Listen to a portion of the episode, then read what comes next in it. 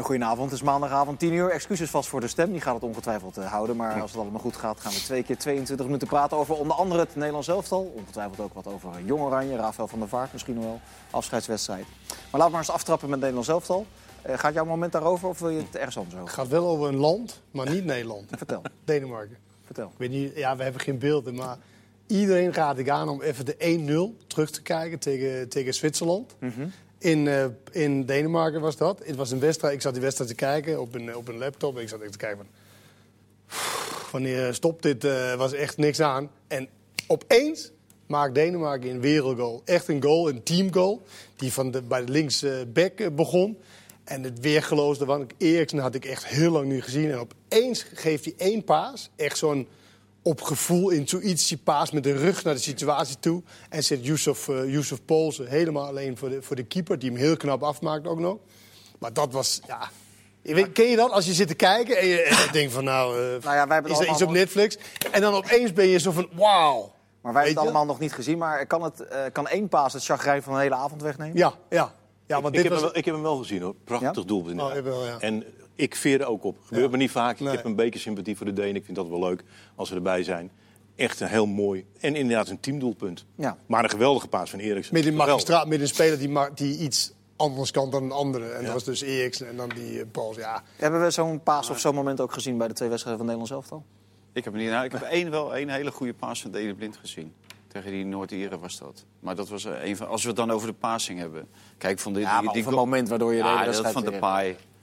Ik vond echt die moment dat hij hem in die 16 aanneemt... de manier waarop hij ook weer direct goed ligt. En dat je ziet dat je eigenlijk alleen kan scoren met een punten. En dat hij die ook geeft. En dat is misschien omdat je ook alleen zo kan scoren. Maar hij doet het dan ook en hij scoort dan ook. Dat vond ik wel een geweldig moment, ja. Wijnaldum, schot. Mooi goal. En bij jou, Henk? Overheerst het chagrijn of toch heb je toch wel een... Nee, want ik ga dit soort wedstrijden zonder enig voorgevoel in. Hier moet je ook niet al te diepgaand over oordelen over dit soort wedstrijden. Ondankbare wedstrijden. Dus ik ga daar niet van denken van dat gaat mooi worden en dan teleurgesteld worden. Nou, maar dat is nou net wel wat we in al deze programma's natuurlijk doen. Ja, daarom. Ik besef dat het voor dit soort programma's een wat onhandige situatie is. Het moet ontleed worden waarom het niet 0-5 wordt en 8-1. Ja, maar soms hoef je dat niet te doen. Want je merkt wel, ook door de groeiende status van het Nederlandse elftal de laatste jaar... dat ook de verwachtingen van de toeschouwer die gaan zitten... en die wil gewoon vermaakt worden. Zeg, nou, Wit-Rusland en tegen... wie was die eerste ook alweer? Noord-Ierland. Nou, die rollen we zo op. Ja, de tegenstanders... ziet ook Nederlands elftal voetballen. Ze hebben toevallig ook mensen die Nederlands elftal analyseert... en weet waar de pijnpunten ligt. Ja, dat krijg je nu. Een nieuwe situatie waar je wordt gezien als de grote oranje... en de tegenstander past zich daar ontzettend op aan. En dat hebben ze goed gedaan. Noord-Ierland bijna tot iets geleid. Nou, gelukkig niet. Gelukkig kwam het alsnog goed. Maar ja, dat is de nieuwe situatie van Nederlands elftal. En ook voor de kijker, voor de supporter die denkt van... nou. Wat zal het worden? Ja, het kan niet altijd feest zijn. Maar het komt ook een beetje dat je nu die zwakkere tegenstanders krijgt. En die heb je natuurlijk de hele tijd eigenlijk niet gekregen. Hè? Die hebben je hebt met de Nations League heb je Duitsland gehad, Frankrijk, je hebt Portugal, Engeland. En dat zijn bijna allemaal ploegen die willen voetballen. En nu kom je ineens tegen ploegen die willen voetballen of zich volledig aanpassen. Hè? Want hier Noord-Ieren hadden iemand die liep 90 minuten bij Frenkie de Jong voor zijn voeten. Ja, daar heb je wel mee te maken. Maar dat vind ik niet dat je ook daarbij moet neerleggen van oké, dat wordt niks, overwinning, dat is genoeg. Dat vind ik veel te makkelijk. Nee, maar goed, om het zo, vorige maand Estland 0-4. Ja. Nou, dat was gewoon goed, dus het kan ook af en toe. En Duitsland wint met 10 man ook, daar met 0-3. Nou, dat zijn goede resultaten voor dat soort landen. Maar ja, goed, het gaat niet altijd in dat soort wedstrijden. En als dan de Noord-Ieren gewoon pure ouderwetse mandekking op het middenveld spelen... Ja, dan mag je denk ik ook wel zeggen dat Nederland daar iets aan moet kunnen doen. Ook de spelers in het spel. Ja, dat is dan ook teleurstellend weinig. Maar... Zeker, maar het is ook geen exacte wetenschap voetballen. Waardoor je automatisch met 5 doelpunten verschil van Noord-Ierland thuis is ook zo. Maar als je ziet 3-1... Ja, uiteindelijk staat een goed resultaat. Alleen de manier waarop en wat je allemaal moet doen... En rijkelijk laat. Ja, rijkelijk laat. Maar ja, en dan komt de dooddoen natuurlijk, mentale weerbaarheid. Ja, maar de andere dooddoener is over 3 weken weten we het niet meer. Dan zien we alleen 3-1 staan, dan vinden we het goed. Nou ja, daar ben ik niet van. Nee, maar het was wel een tweeluik wat Koeman een beetje aankondigde. Want die had het volgens mij bij zijn eerste persconferentie over gemakzucht. Ja, maar dat was meer denk ik om die boel een beetje op scherp te zetten. En dat is niet gelukt. Tenminste, qua spelniveau. Nee, qua spelniveau niet. En dan vind ik het wel makkelijk om te zeggen... ja, we hebben 6 punten en daar gaat het uiteindelijk om. Ja, je hebt ook wat kennis zegt. Er is een bepaald verwachtingspatroon. Maar daar kan je toch ook best wel aan voldoen met deze groep. Er zit toch genoeg kwaliteit in om ook Noord-Ierland weg te spelen in de groep. Mm-hmm. In het elftal wat er stond, nou, vond ik het te weinig. Ja, ik zie dat anders. Ik ga niet kijken van nou, nu ga je Noord-Ierland helemaal wegspelen. Want het is niet zo lang geleden dat het ook anders was. En ik moet zeggen, natuurlijk verwacht je meer nu. Omdat echt, het spel is heel goed. Tegen Duitsland en al die wedstrijden. Alleen dit zijn totaal andere wedstrijden. Wat je ook zelf noemt. In tegenstander die zich totaal ingericht hebben op Nederland. En inderdaad McNair op Frenkie de Jong. Nou ja, dan kan je wel zeggen, was die Roon dan wel de goede keuze om hem daarnaast te zetten? Want dan wordt er wel verwacht van de middenveld daarnaast. Om daar iets meer initiatief en aan de bal word jij dan de vrije man. Min of meer. Nou ja, dat kan je zeggen. Nou, dat wordt misschien niet anders. Ja, nou, dat bedoel ik dan eigenlijk ook te zeggen. Nou, want was dan altijd maar je zei het niet. Nee, nou, ik zei hetzelfde. Alleen jij noemt gelijk man en paard, maar zo ben ik niet. Maar je kunt toch ook... Nee, dat klopt. Je kunt, kijk, Valentijn zegt, we moeten genoeg kwaliteit hebben om tegen zo'n ploeg gewoon om dat netjes weg te zetten. Misschien is dat wel niet helemaal zo. Onze kwaliteiten liggen er toch nog grotendeels. En zijn we niet de enige in, hoor. Dat is veel in het tegenwoordige voetbal. Zoals tegen Duitsland, als er in de tweede helft meer ruimte ontstaat, dan hebben wij zeker die aanvallers van PSV, dat zijn aanvallers die ruimte nodig hebben, dan kan het er heel mooi uitzien. Maar misschien zijn wij wel niet zo goed om echt ook tegen dit soort landen... Dat gaat ook voor... Want maar ik vond, Henk, je gaf net zelf het voorbeeld. Estland gaf je als voorbeeld. En dat vond ik wel... Kijk, dat vind ik meer de standaard in dit soort wedstrijden. Dat Estland de standaard is waaraan Nederland kan voldoen. Noord-Ierland is wel beter dan Estland, hè? Nee, echt niet. Nee. Noord-Ierland niet zo lang geleden stonden ze bovenaan in de boel. Ja, we zijn ook nog naar het EK geweest. Tegen Estland zouden ze gewonnen. Tegen Wit-Rusland. Ze zijn wel beter dan Estland. Ze zijn ietsje beter. Maar heb je gezien wat voor manier van voetballen? Wat voor manier van voetballen? Ik vond dat er in Wit-Rusland zat meer voetbal dan in Noord-Ierland. Ja. Heb ik gisteren gezien. Dus, nee, maar was het schandalig en verschrikkelijk? Was zo ik had iets opgeschreven en toen zei iemand... Nee, je moet eigenlijk zeggen wanvertoning. En dat vond ik wel. Dat vond ik wel heel... in afzijdewedstrijden of in dit? Passend.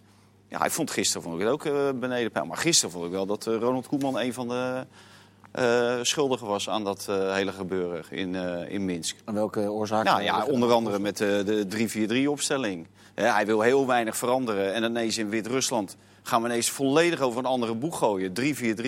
3-4-3. En dan komt Joël Veldman helemaal aan de rechterkant. En dan is de bedoeling dat Bergwijn naar binnen komt. En dan heb je Donny van der Beek, dat is een lopende speler. Waar moet die in godsnaam heen? Veldman die krijgt 10 of 11 keer krijgt hij een mogelijkheid tot een voorzet. Komt 1 goede voorzet uit. Dan denk ik, Promes...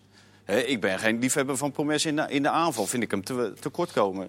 Maar voor die rol had ik Promes daar neergezet. Als je zo wil spelen. En dan vraag ik me ook af of Donny van der Beek... of hij die dan op dat moment erin moet zetten. Op het moment dat je tegen Bergwijn zegt... ja, je moet naar binnen komen. Dan is er geen ruimte om te...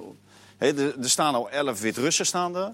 En dan komen er ook nog allemaal eigen spelers die in de weg gaan lopen voor je. Ja. Maar Donny van der Beek is natuurlijk op zijn allerbest bij Ajax... omdat de buitenspelers hem weg kunnen steken. Ja, En bij Nederland zelf dan zijn de buitenspelers van een minder niveau... en ook totaal niet bezig met iemand wegsteken, maar juist met de actie. Mm-hmm. En je hebt, hoe je het bent of verkeerd met Nederland zelf... ze hebben een aantal plekken, de helft ongeveer, heel sterk bezet. En ook nog op de belangrijkste positie, dat is de as. De as, ja. Daar is Nederland heel bezet. En die andere positie... Ga jij maar echt 100 mensen vragen wie moet daar staan... en je krijgt van alles en nog wat, zeg maar 3 verschillende elke keer. Maar het betoog Babel, Bergwijn, Promes of zo. Ja, is een klein beetje... en dat is helemaal niet dirigerend, want ze spelen op Nederland zelf... als ze spelen bij, maar het is een beetje lood om oud ijs. Het is net wie op dat moment in de vorm is. En daar moet de bondscoach, hij moet daar een soort van poeltje van maken. Nou, dan speelt die past daar beter, hij is nu in vorm. Ja, dat is maar de as, die is gewoon heel erg sterk bezet. Ook de licht en de klein. Dat ben ik helemaal met je eens, alleen vaak is het natuurlijk wel zo. Zeker in dit soort wedstrijden, dat de ruimte, de creativiteit kun je kwijt aan de zijkant. Ja. Betoog wat hij net houdt voor Promes op rechtsback, zit daar dan wat in? Nou, ik heb een aantal weken geleden, toen hij in Duitsland, toen hij ook wingback werd. Hm. Ja, heb ik gezegd, ik vind hem voor de posities voorin vind ik hem niet goed genoeg.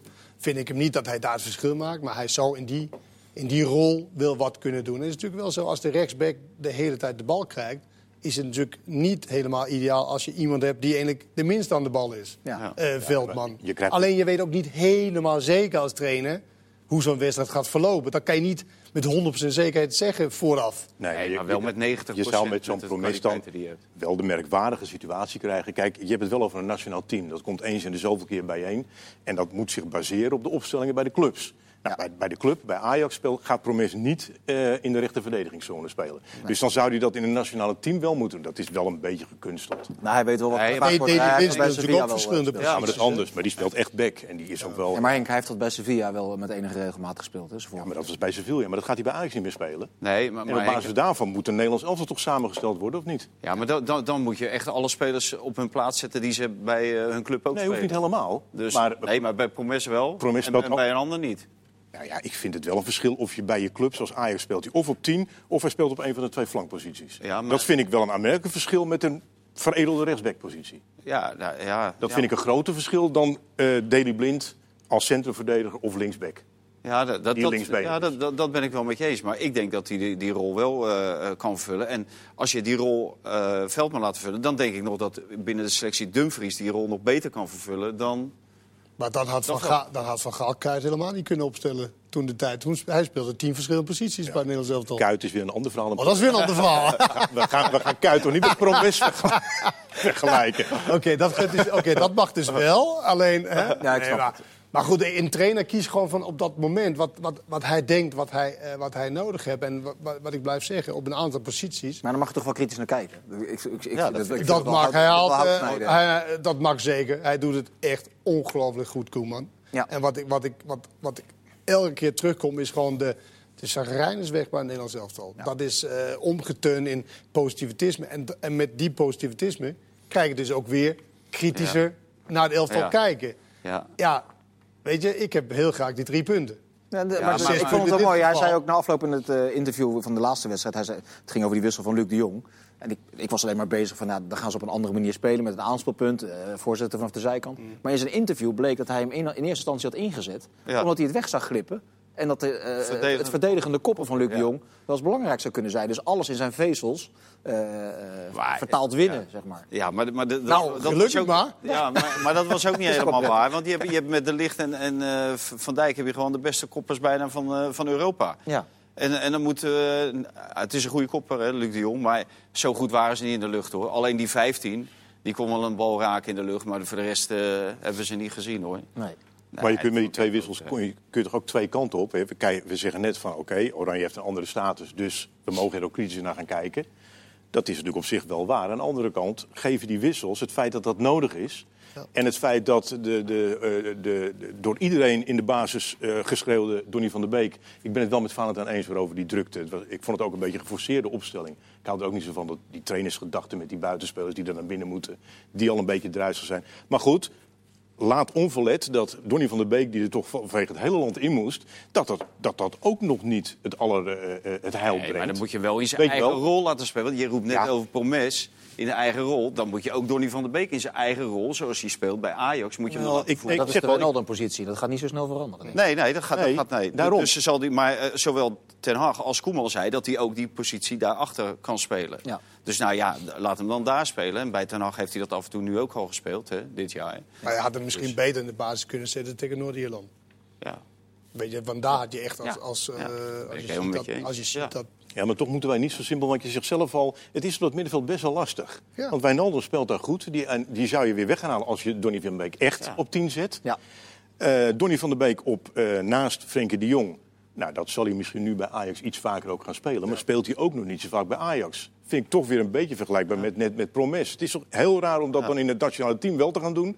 en bij de club niet. Want het is toch een essentieel andere plaats. Nou, dat vind ik niet. Want in bondscoach, dat zijn 2 verschillende trainers. Misschien ziet Koeman, dat kan. Ik zeg maar wat, hè, in spelen op 8 in plaats van 10. En de andere trainer bij de club vindt hem meer in 10. Het is ook net van, wat heb je in huis, zeg maar, bij de club. Ja, dus dat vind ik niet zo... Ik ben wel natuurlijk linksbuiten of rechtsback. Is best wel ver uit elkaar. Ja. Alleen, weet je, dat kan net een accentje zijn. Dat hoeft niet zo heel veel te verschillen. Nee, het is niet omhoog. En hij heeft altijd... En als je daarop hebt... Maar ik blijf er ook bij. Donny van der Beek is juist op de positie 10. Ja. Is die juist...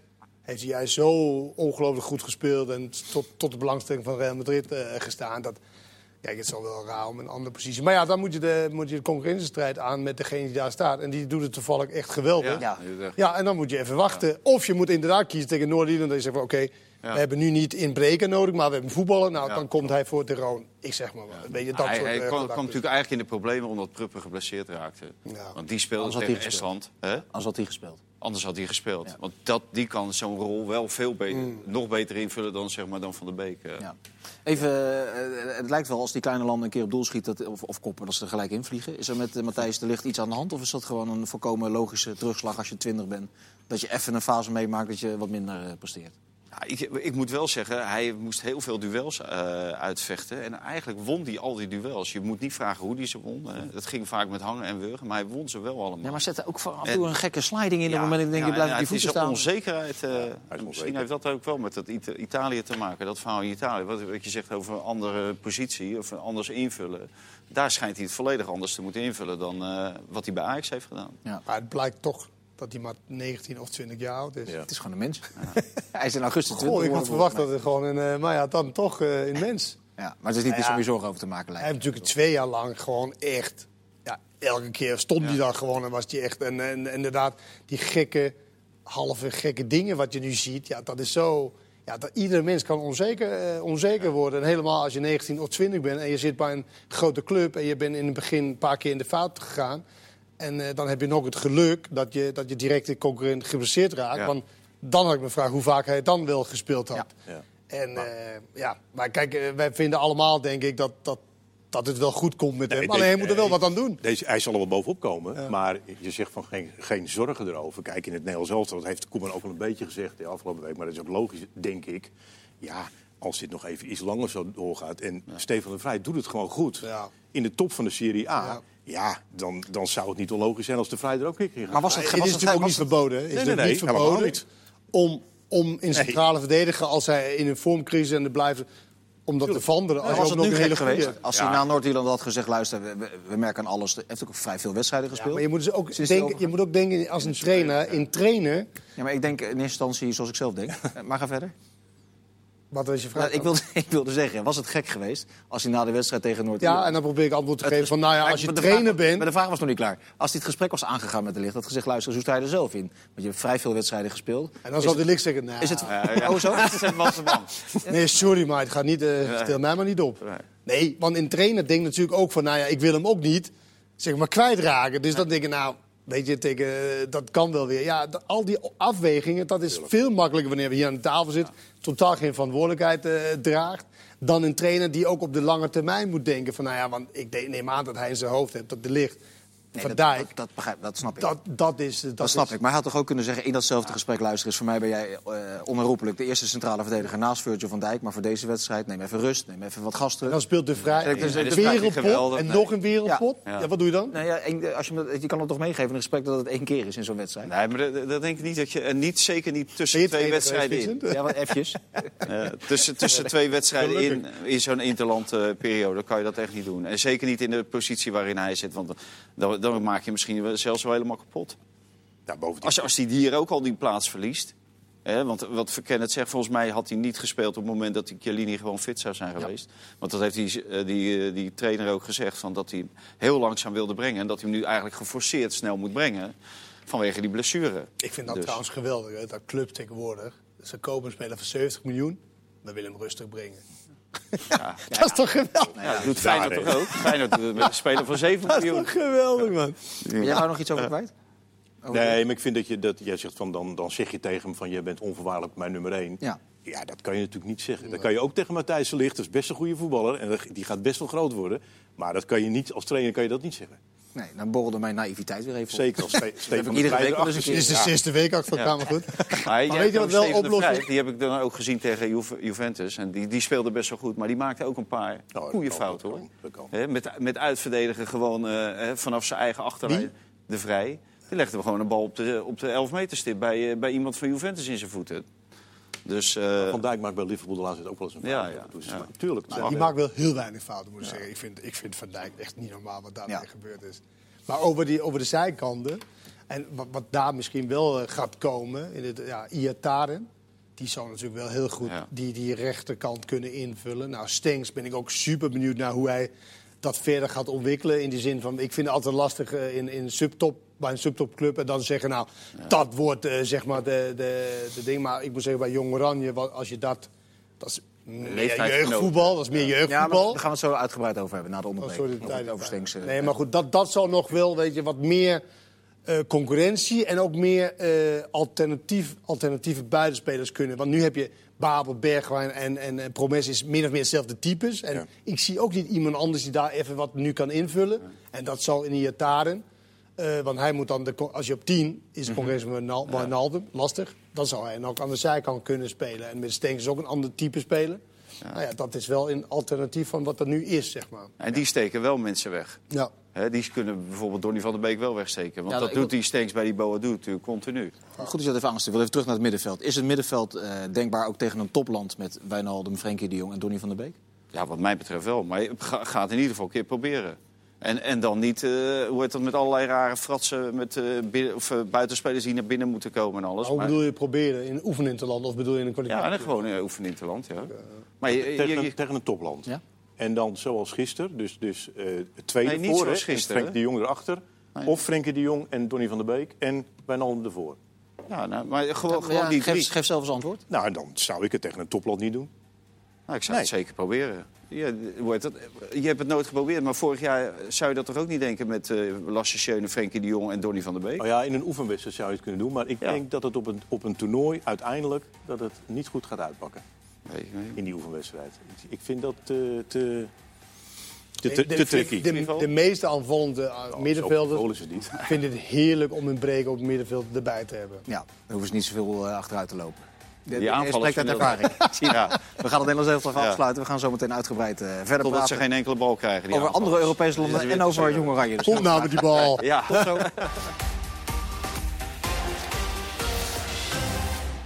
We zijn weer terug. Dat betekent de tweede helft van Voetbalpraat. Doen we met Valentijn, met Henk en met Kenneth. We hadden het net even over de rol van Ronald Koeman. Die ook nog wel eens speelt met de media. Als hij nou het gros van de discussieprogramma's, de podcast, terugkijkt en terugluistert. Hoe zou hij nou in zijn stoel zitten te kijken, denk jij? Alles, al die meningen, alle... Ja, nou, ik denk wel dat hij ook iemand is die zegt van... jullie willen allemaal Donny van der Beek? Die stel ik niet op. Dat hij dan toch voor de Roon kiest? En ja, voor de Roon kiest. En dan kom je in de tweede wedstrijd en dan wordt de ruimte heel beperkt. En je weet denk ik dat Donny van der Beek best wel die ruimte nodig heeft. Maar goed, weet je, een trainer probeert natuurlijk wel zijn beste opstelling. Maar ik kan me wel voorstellen dat speelt met...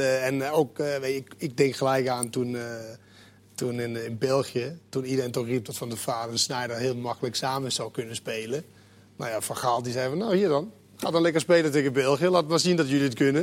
Nou, we hebben natuurlijk aan alle kanten voorbij gelopen. Nou ja, dan laat hij het ook weer zien aan jullie, de journalisten. Van, nou, heb je het nu gezien? Kunnen we nu beginnen? Dat speelt ook wel een beetje mee. Maar ja, we moeten onszelf niet te groot maken. Want Koeman haalt gewoon over 99% haalt hij zijn schouders op. Ja, dat denk ik ook. En terecht. Ja. Maar het was een mooie... Vorige week was de training van het Nederlands elftal, er was persconferentie, was training geweest. En toen stond hij te kijken bij Jong Oranje. Was hij even komen kijken. Toen ik zeg, ga je die Stengs halen of ga je iemand daar ophalen? Toen zegt hij, ik heb helemaal niemand nodig. Ik zeg, nou, dan praat jij morgen na die wedstrijd tegen Ierland wel anders over. En dan zegt hij, ja, dat zal wel. Hij zegt, en als het zo is, zal ik het toch tegen jou echt niet zeggen, hoor. ik zou jou nooit gelijk geven. Het is een beetje rancunisme. Nee, natuurlijk niet. Zo was hij als speler natuurlijk ook. En dat is natuurlijk ook wel zijn kracht. Maar dat maakt hem echt een goede trainer. Ik had hem bij PSV heel kort, voordat dat trein naar Valencia voorbij kwam. En ja, hij is zo'n winnaar en hij is zo'n... Ja, ik weet niet, maar hij brengt zoveel kracht op spelersgroep over, zeg maar. Gewoon door zijn presence. En ja dat kan hij echt heel erg goed. En toen de tijd had hij ook Tony Bruin-Slot als zijn tactische analist, zeg maar. Ik weet niet of hij dat nu nog is of dat hij... Nee, af en toe hebben ze volgens mij wel eens contact, ja. Oké, want dat, weet je, ze konden dat best wel goed met z'n tweeën. Dat is natuurlijk een gigantische persoonlijkheid. Ik denk dat niemand in die groep iets durft te zeggen tegen hem. Nee, en hij heeft het gewoon eenmaal uit de slop getrokken. In, wat is het? Iets meer dan een jaar tijd. Ja. Dat is eigenlijk het knapste van allemaal, vind ik. Ja, maar daar had hij ook wel even de tijd voor nodig. Want hij begon natuurlijk heel raar met dat 5-3-2 gebeuren. En toen Frenkie de Jong uiteindelijk kwam, toen ging hij om... En toen is het natuurlijk pas gaan lopen, want daarvoor liep het niet, hoor. Maar goed, ik vind dat wel ook een beetje... Hij begon met 5-3-2. Hij zag natuurlijk dat Nederlands over het algemeen een zwakker was. Dus hij wilde dat proberen. Maar hij was eigenlijk vrij snel. Dat vind ik ook wel een kracht van een trainer. Ja. Nou, dit gaan we niet doen. We gaan gewoon proberen zo goed mogelijk te worden met 4-3-3. En dan zien we wel waar de... Maar wat mij toen wel een beetje stoorde, was, het ging niet goed, zeg maar, het eerste half jaar. Toen kreeg hij het WK 2018, toen gaf hij een interview. En toen ging hij roepen van, ja, die doen het hartstikke goed en die doen het goed. En die speelden allemaal 5-3-2. Ik denk, ja, kom op. He, we hebben toch ook genoeg kwaliteit binnen onze eigen selectie, zeg maar, om uit te gaan van je eigen kracht en van je eigen filosofie als Nederlands voetbal. En daar is hij toen wel heel snel, want Peru eerste helft niet en daarna wel, want toen kwamen Prupper en Frenkie de Jong, die kwamen erin. En toen kwam het voetbal kwam terug. Ja, en toen dacht iedereen, ja, jeez, hier moeten we op voortbeduren. Maar Valentijn, toen speelden we laatst Duitsland uit, tweede helft. Was het toch eigenlijk gewoon weer 5-3-2. En dat zal het best nog wel een keer zijn, ja, variant in grote wedstrijden. Of 3-4-3. Zo raar is het dan niet. Maar je hoeft je ook niet vast te leggen op iets, want als je het daarom vraagt en zo. Maar dit heb ik wel gemist, hoor. Het gaat super lekker. En toch is er heel veel over van, ja, dit is niet goed, dat is niet goed. Want dit was de laatste, zeg maar, voor het laatste jaar was het een beetje gewoon omdat je teleurgesteld was over het Nederlands. Eigenlijk was je ook een beetje, nou ja, zal wel, weet je wel. En nu is het echt, ja, maar speel wel weer. We discussiëren weer over het voetbal. Je wint 2 keer, toch is een soort deken van chagrijn. Ja, maar dat is toch eerlijk. Ja. Dat heb ik wel gemist. Je bent er eigenlijk, want het kan niet meer verkeerd, toch? Ja, maar je bent er, maar dat is toch niet genoeg? Er zijn is er niet genoeg. Je doet daar wel... hè? Je gaat daar wel even om wat te doen. In de Polonaise. Ja, Valentijn, je moet je toch eerst kwalificeren. Dat is een aantal keren niet gelukt. Nee, maar dat gaat nu wel lukken. Ja, oké. Ja, en dan wil je daar toch wel wat doen, maar hoe heet dat, iedereen... Ja, maar dat is toch pas over een aantal maanden? Dan moet maar dan moet je het nu toch in de ontwikkeling van dat elftal... Valentijn, verder ontwikkelen. Eerst kwalificeren. Kijkersvraagje. Kijkersvraag. Sowieso. Kan Nederland zelf de kampioen worden? Ja, natuurlijk. Ja? We hebben gewonnen van Frankrijk en van Duitsland... Ja, maar die ploegen zijn helemaal niet zo bijzonder. Als je die ploegen gaat analyseren... Het zijn wel de betere ploegen straks op het toernooi, hoor. Ja, uiteraard. Vanzelfsprekend zijn dat de betere ploegen van het toernooi. Kijk, je hebt een bepaalde groep en een bepaalde topgroep. Maar ik denk dat Nederland daar dicht tegenaan zit. Anders kom je ook niet in de finale van de Nations League. Nee, dat is ook zo. Maar die overigens wel kansloos werd verloren. Dat is wel weer heel snel vergeten. Dat vind ik wel een beetje merkwaardig. Ja. Dat is ook niet lang geleden. Hè? Echt kansloos. Maar daar waren wel een paar oorzaken... Dat was tegen Portugal, toch? Tegen Portugal. Nu 2-0 achter stond tegen Oekraïne. Na 20 minuten. Ja. Maar er waren wel een paar oorzaken voor, hè? Voor het verliezen van die wedstrijd. Daar gaan we niet allemaal op diepen, maar Nederland zelf staat... Daar heb ik een hele hand vol, dus... Nederland zelf staat daar zeer behoorlijk fatsoenlijk. Natuurlijk, en er komen talenten aan. Het duurt nog een half jaar, dus hij kan nog een half jaar boetseren. Nou, dat is een heel fijn bruggetje, want jij had het net over die wedstrijd tegen Jong Portugal. Dat heb ik ook helemaal gezien. Vond ik bij Vlagen behoorlijk indrukwekkend aan de bal. Dat was ook een fase van een minuut of 20 dat Portugal de Jong Oranje helemaal van het veld speelde. Stengs tipte jij net aan. Die discussie wordt steeds steviger en luider. Hoe dicht zit hij er nou daadwerkelijk tegenaan? Nou, hij zou er nu dicht tegenaan gezeten hebben. Waar het niet dat Nederland tegen Portugal moest spelen. En dat Koeman zei van, ik kan hem nu wel bijhalen, maar ik kan totaal niet met hem trainen. Omdat we hebben gewoon geen trainingsuren. Mm-hmm. Dus wat heeft het dan voor zin om hem erbij te halen? Dan had hij alleen maar op de bank gezeten. Dan had hij alleen maar op de bank gezeten, ja. Dus ja, ik denk dat hij er dicht tegenaan zit. Je moet hem ook wat Stengs betreft proberen. Erbij halen.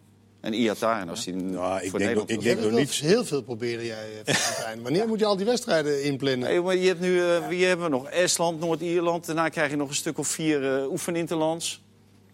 Het is wel een positie natuurlijk waar je... Hij gaat ook proberen, maar hij wil pas in maart proberen. Maar volgens mij zijn we er... Dus dat kan nu ook. Maar het is wel een positie waar je natuurlijk al Berghuis, Bergwijn, Promes hebt... die daar al kunnen spelen. Ja, maar het zijn allemaal eenheidsvorsten. Okay. En Stengs heeft er wel iets bijzonders. Ik heb alleen de hoogtepunten gezien van die wedstrijd. Nee, maar ik heb die hoogtepunten gezien van die wedstrijd. Maar die gozer is in totale controle, is die gewoon. Ja, die weet exact wat hij doet. Bij die laatste goal tegen die Portugezen weet hij exact wat hij doet. En bij Bergwijn heb ik wel eens het idee van... En zelfs bij Malen, zoals gisteren... Ik weet niet of dit de bedoeling was om die bal in die korte hoek te schieten. Terwijl die hele lange hoek open ligt. Ja. Terwijl, als je dat ziet, dan zeg je... Nou, en bij Stengs had hij erin gelegen. Nee, maar daar ben ik het helemaal mee eens. Wat Kenneth net ook al zei, over, het is een speler met beleid, met gedachten achter zijn acties. En dat is bij vooral die PSV'ers, Bergwijn, Malen ook wel dat wil. Dus het is heel mooi om te zien, het is een groot talent. Maar ik vind wel dat je alle kanten moet zien ervan. Wat Kenneth net al zegt, hij speelt bij een subtopper, blijft altijd moeilijker om te beoordelen.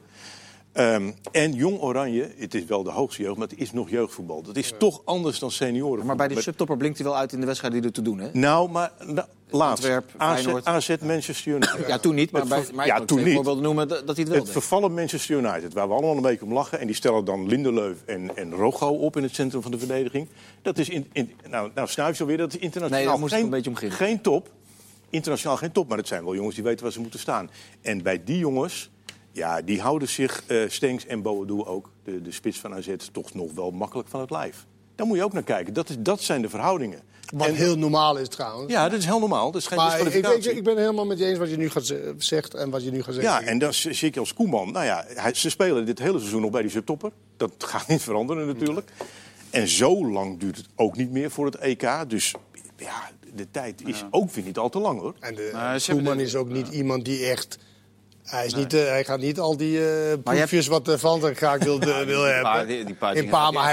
Hij gaat niet opeens 5 spelers erbij koppen. De hele AZ bij. Er zijn ook geen 5 argumenten bedenken om op plek 21, 22, 23... Ja. Als je naar een groot toernooi gaat om daar een talent mee te nemen... in plaats van bijvoorbeeld, ik noem maar een dwarsstraat... Berghuis, die wat gearriveerder is... maar waarschijnlijk ook niet zou gaan spelen. Nee, daar is zeker wat voor te zeggen. Ja. Berghuis is trouwens wel de enige die er nu bij zit... die een andere soort buitenspeler is dan de eerder genoemde, inderdaad. En dan is het de afweging, denk ik, voor een bondscoach... van Berghuis of Stengs, wie is de betere? Wie is de betere voor de toekomst? Wie is de betere nu? Wat voor speler wil je? Wil je wat meer grijper spelen? Of wil je iemand die echt... Ja, dat zijn de afwegingen. En ik denk straks, krijgen we natuurlijk ook in dit programma... richting een EK, als Nederland het haalt... dan krijg je natuurlijk ook van, selectie. Hoe moet de selectie eruit zien? En geheid dat we op 10 plekken komen van... die of die. Wat maakt het uit? En een bondscoach zit daar ook een beetje mee. En dan kijkt hij naar hele, hele kleine dingen... waar het verschil kan maken. Want je kan niet... Met Rogo kan je niet zeggen dat Bas Dost... het niet meer verdient dan Luc de Jong. Ja, hij scoort aan de lopende bal. Die wil zelf niet meer, hè? Weghorst bedoel jij? Wat zei ik? Is hij Bas Dost? Oké, Weghorst, sorry. Weghorst, dat bedoel ik. Hij scoorde een lopende band in Duitsland. Luc de Jong, niet. En Luc de Jong komt erin. Ja. Ja, maar die heeft natuurlijk een enorm bonuspunt gescoord. Ja, maar... Omdat hij het daar doet. Ja, maar daarom is het ook zo. Het is zo, want iedereen denkt van, Weghorst, hij scoorde een lopende band. Die moeten, maar Luc de Jong doet het op dat moment. Ja. En daar is Koeman niet altijd ongelukkig in. Het valt ook vaak zijn kant op. Dat is een curieuze goal die ik de laatste keer... Ja, het valt vaak zijn kant op ook. Maar dan heeft hij dan weer een hele goede keuze gemaakt. Terwijl je met een speler zit... Ja, ik weet niet of jullie Barcelona hebben gezien. Dat loopt niet over van zelfvertrouwen. Het is echt... Barcelona. Apart om te zien. Sevilla tegen Barcelona. Ja, Luc de Jong. Ja, nee, klopt. Maar goed, die mazzel heb je af en toe. Als we Jong Oranje nog even één speler eruit halen... die ik ook erg goed vond in die wedstrijd, Koopmeiners. Natuurlijk wel een beetje de pech dat hij...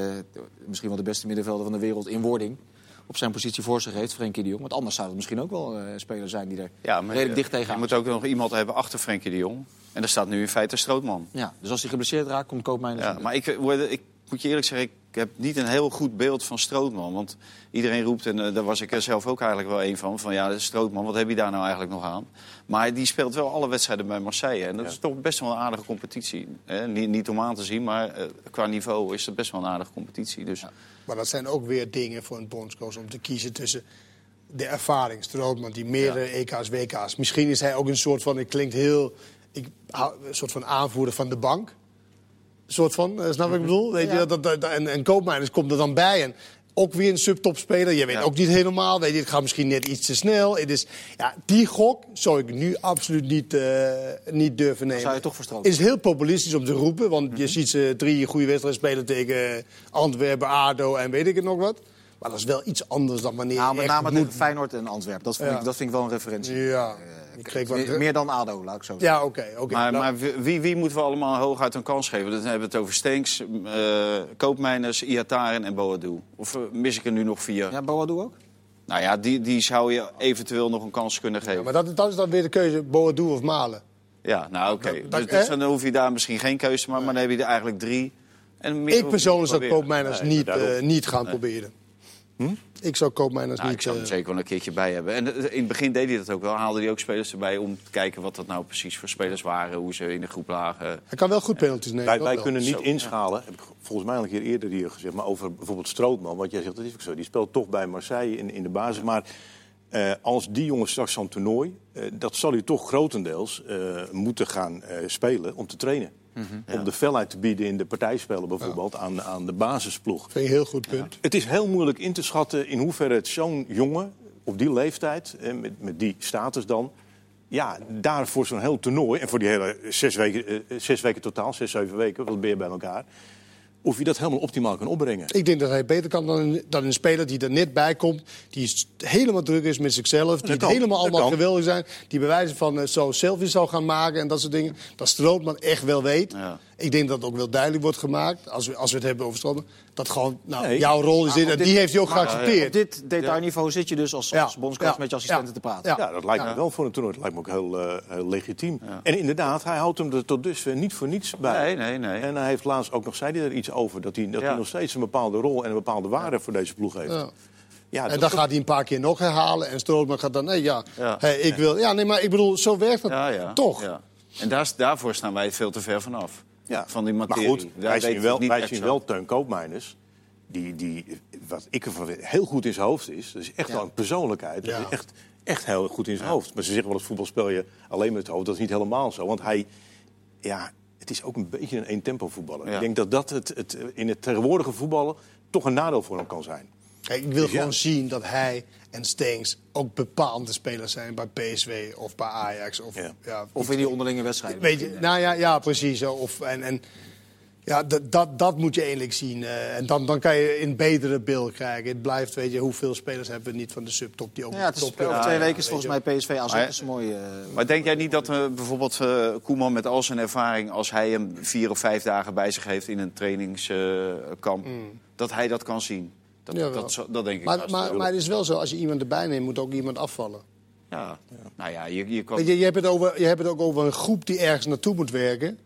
En dan kan je wel zeggen, ik wil die 4 spelers even proberen. Maar dat betekent ook dat de 4 andere spelers die de hele weg mee is geweest, die moet ook weer afvallen. Die kunnen er niet bij. Maar als je in maart krijg je zo'n serie zeg maar, van 2 wedstrijden. Daar zou je natuurlijk een grotere selectie mee kunnen nemen dan 23 man. Dan kan je 25 man. Als dat mag, dan zou dat... en dan 2 man op tribune of weet ik wat. Of 3 man. Ik weet niet of dat een trainingskampperiode is of zo, waar je ook dingen kunnen zien. Maar je ziet het vrij snel of iemand inderdaad op de training aan kan haken. En ook niet alleen maar aanhaken, maar ook echt een toegevoegde waarde kan zijn ten opzichte van wat je wel weet, wat je in huis hebt. Dus, dat gaan we zien in de nabije toekomst. Ja. We hebben nog wat andere trivia liggen. Er zijn een aantal landen zeker van het EK. Polen, België, Rusland en Italië. Er zit niet echt een topfavoriet bij, toch? België, toch? Ja, dat hoor ik nog van mensen roepen. Maar ik heb het idee dat die een beetje over de heel zijn. Dat vind ik ook, ja? Ja, ik heb ze gisteren een stuk gezien tegen Kazachstan. Maar dat was, Lukaku was er ook niet bij. En speelt die andere Hazard. Nou, dat vind ik wel helemaal niks. Dus daar ben ik ook niet... Wie? Door Hazard, Nee, ik ben al langer van dat België niet zo geporteerd. Maar Italië, dat is geen verkeerde ploeg. Onder Mancini. Ja, en die wij kijken altijd graag naar ons eigen nieuwe elan en spirit hebben we dan weer. En dan zijn we helemaal samen. Maar die jongens hebben ook een nieuwe spirit in de ploeg gekregen. Ja. Aardige voetballers, dat zit aardig in elkaar. Speelde overigens alles gewonnen, geloof ik. Speelde gisteren in het groen. Volgens de bond is groen de kleur van de renaissance. En zou het de kracht van de nieuwe generatie beter uitdrukken. Kom ik even bij de mode-expert hier aan tafel. Valentijn. Gelul. Groen? Nee, dat moet je niet doen. Italië is toch Azzurri? Ja. Gaan ze nu, wat is groen eigenlijk? Maar je hebt ook een uitshirt nodig? Nee, maar ze speelden thuis in het groen. Ja. Maar dat zal niet lang duren. Tegen Griekenland, 2-0 van tegen Van Schip. Die zijn ook blauw. Die speelden in blauw. Ja. Dus soms Italië speelt altijd in het wit. Ja, maar soms is het toch de thuisploeg. Oh, in wit. Ja. Italië speelt de uitshirt van Italië. Ik heb hem niet gezien, dus ik weet niet hoe mooi die is, die groene. Nou, ik mag het wij niet zeggen, want Italië moet in dat blauw spelen natuurlijk. Ja. Maar ik vond het wel een mooie kleur groen. Ik mag het bijna niet zeggen, maar... Ja, wij zitten in een nieuwe golf, toch? De New Wave of zo. Nou, die is blauw. Dan nemen wij dat shirt en dan doen we dat oranje weg. Nou, dan breekt echt de hel los in Nederland. Ja. Dat kan toch niet? Nee. Oranje weg. Het is toch niet... Sorry, ik weet niet hoe belangrijk het ook is, maar je hebt blijkbaar iets uitgezocht over. Nou, dus je hebt een belangrijk punt gevonden. Ik las het. Wat shirts aan hebben, wat kan mij... Het is ook niet heel belangrijk, maar vaak in een programma heb je een aantal triviale dingetjes en die gooi je dan op tafel. Nou, volgende dan. Heb je iets anders dan? Wat ik wel jammer vond bij die Italianen... Daar speelt Bernardeschi. En dat vind ik echt een geweldige speler. En die zit gewoon op de bank bij Juve. Nou, stond het groen hem wel? Nee, stond het groen. Oh, okay. Ja, ik heb die groen niet eens gezien, man. Goed hoorde. Dit, dat vind ik wel jammer. Dat vind ik wel een goede speler. Ik zat gisteren te kijken naar die testimonial van Rafael van der Vaart. En dat vond ik echt gewoon wel heel puur eigenlijk. Dat was wel voetbal zoals het uiteindelijk heel erg leuk vindt. Ja, nee, dat voetbal niet, maar het pure van zo'n middag. Daar is niks puurs aan, man. Het enthousiasme is allemaal gemaakt. Nou, ben jij cynisch geworden, zeg. Nee, ja, maar dat is toch zo? Iedereen wordt uitgenodigd en we zijn er met z'n allen blij. En je geeft hem 3 meter extra ruimte. Dat kan niet. Je geeft hem... Ik ga verder, sorry. Geef hem 3 extra meter ruimte, zodat hij kan scoren en zo. Nou, dat ben ik ook niet van. Nou, Van der Vaart is puur. Van der Vaart is puur. Zeker. Ja, 100%. Maar het is erg leuk om aan mee te doen. Ik heb een paar gespeeld, maar heel erg leuk om mee te doen. Maar ik kan me voorstellen om naar te kijken, lijkt mij geen reden aan. Nee. Hetzelfde met al die oude tennissen, die showwedstrijden. Daar is toch geen reden aan om naar te kijken? Nee. Je wilt toch gewoon, het moet toch... Ja, spannend zijn. En natuurlijk, gisteren was natuurlijk... ik heb het zelf niet gezien, maar dat was heel veel grote namen erbij. Dat is misschien wel leuk. En dan zie je ook hoe iemand zich ontwikkeld heeft... na een aantal jaren gestopt te zijn of zo. Dat is misschien altijd wel een aandachtspunt. Maar voor de rest, weet je, zo'n wedstrijd staat volledig in het tegengrond van Van der Vaart... die een zeer geliefde speler is in alle rangen en standen. En nu ook een zeer welkome analist is, die heel puur is inderdaad. En alles wat creatief is fantastisch. De rest is allemaal rotzooi. Ja. Dat is ook een manier om naar te kijken. Ja. Er is 1 uitzondering op deze wedstrijden die we hebben, waar we over praten. Dat was de afscheidswedstrijd van Wim van Hanegem. Met Truus? Nee, met Johan Cruijff. Want was in 83 was dat? Ja, die wilde zich daar waarmaken. Nou, die speelde echt geweldig. Werkelijk waar. En die heeft daar dat contract later... bij Feyenoord dan te danken. Maar ik moet ook zeggen, ik heb 1 testimonial, of 1 wedstrijd... dat was de afscheidswedstrijd van Jaap Stam. Dat heeft de carrière van Mark Overmars een kickstart gegeven. Hij speelde bij de afgedankte elftal tegen George Ocorado. Wij waren Ajax. Hij speelde Ocorado helemaal weg. Mark. Ja, en toen begon hij weer bij Go Ahead Eagles te voetballen. Ja, had hij nooit moeten doen. Nee, dat klopt. Had hij nooit moeten doen. Dat was echt... Nou, maar bij Cruijff was het wel goed is het afgelopen, hoor. Ja. Die wonnen gewoon de dubbel. Met Feyenoord toen. Die was echt geweldig. Is het veelzeggend eigenlijk dat zo'n wedstrijd in Hamburg wordt gespeeld... en niet in Amsterdam? Voor wat is dat veelzeggend? De manier hoe wij omgaan met onze oude sterren? Nee, dat vind ik ook... alsof wij niet goed met die jongens omgaan. Natuurlijk gaan we goed met ze om. Ja. Maar ja, wat verdienen ze dan veel meer dan de gewone sterveling? Qua geld zeker. Ja, qua geld wel, ja. Maar de rest, Nee. Omdat hij een kind van de club, dat soort... hij is bij Ajax begonnen. Ja. En, maar niet voor niets, we hadden het er net nog over. Ook over Koeman toen. Koeman zet hem toen al, echt begin van deze eeuw... haal je man van het middenveld af. Had Koeman al door van, dat kan niet meer op het middenveld. Echt, dat viel niet de goede aarde bij Van der Vaart. Maar ja... Maar is het te lang geleden? Zo'n grote speler voor Ajax is het... Hoe een goede gozer het ook is het niet geweest. Dus is het logisch dat dat daar gebeurt? Daar is hij heel populair. Dus ja.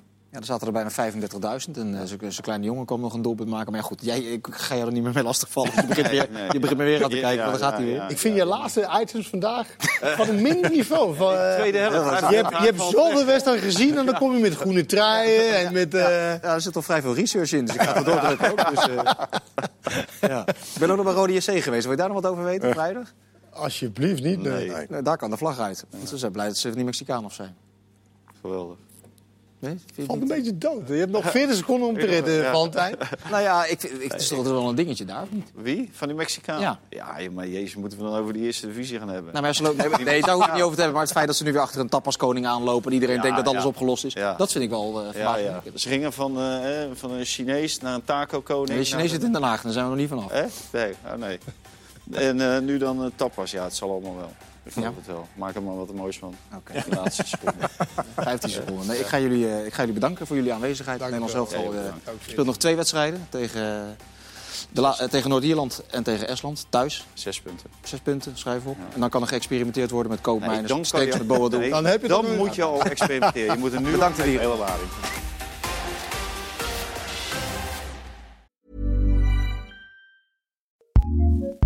Acast powers some of the world's best podcasts.